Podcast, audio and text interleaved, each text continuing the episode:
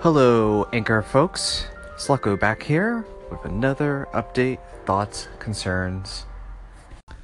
Yesterday, Pokemon Go Fest extended bonus period ended, and I have to say, I caught hundreds and hundreds of Pokemon, leveled up about two levels, and caught some new Pokemon that I have not had the chance to go. Me and my wife walked probably about 30 miles since this past Thursday. So I have to say, for us and the people we play with, it's been a rousing success and brought out a lot of people. And a lot of exercise. A lot of plus in that. News broke yesterday that Apple is discontinuing the iPod Nano and the iPod Shuffle after many years of an update to come out. Now, I have to say, it's been many years since I've even considered getting an iPod, or even used an iPod for that matter. My primary source of getting music these days has been my iPhone for Apple Music or using an Amazon Echo Dot to just get quick music here and there where just to entertain my fancy.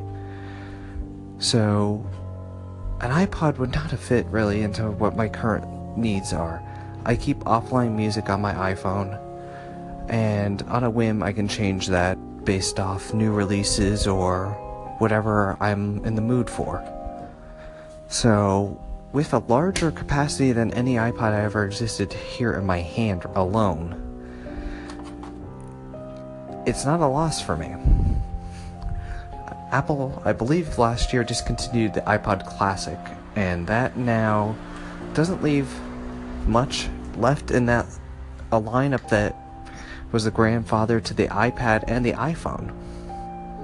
The only device that will continue on the brand name will be the iPod Touch, which got a price drop.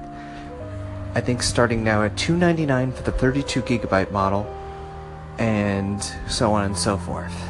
So, the iPod name will live on a little longer, but I wouldn't be surprised in the future if Apple discontinues the brand name and goes completely in on iOS and the iPhone brand.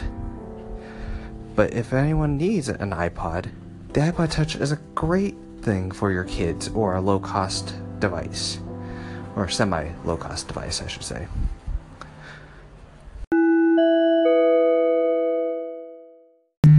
And here's my health tip of the day try to drink plenty of water throughout the day to keep yourself hydrated, alert, and with it.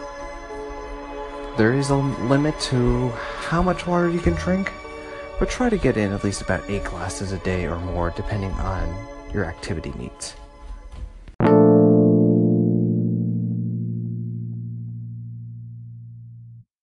And that has been my thoughts and concerns and opinions today with Slucko. Leave your feedback here on the Anchor app.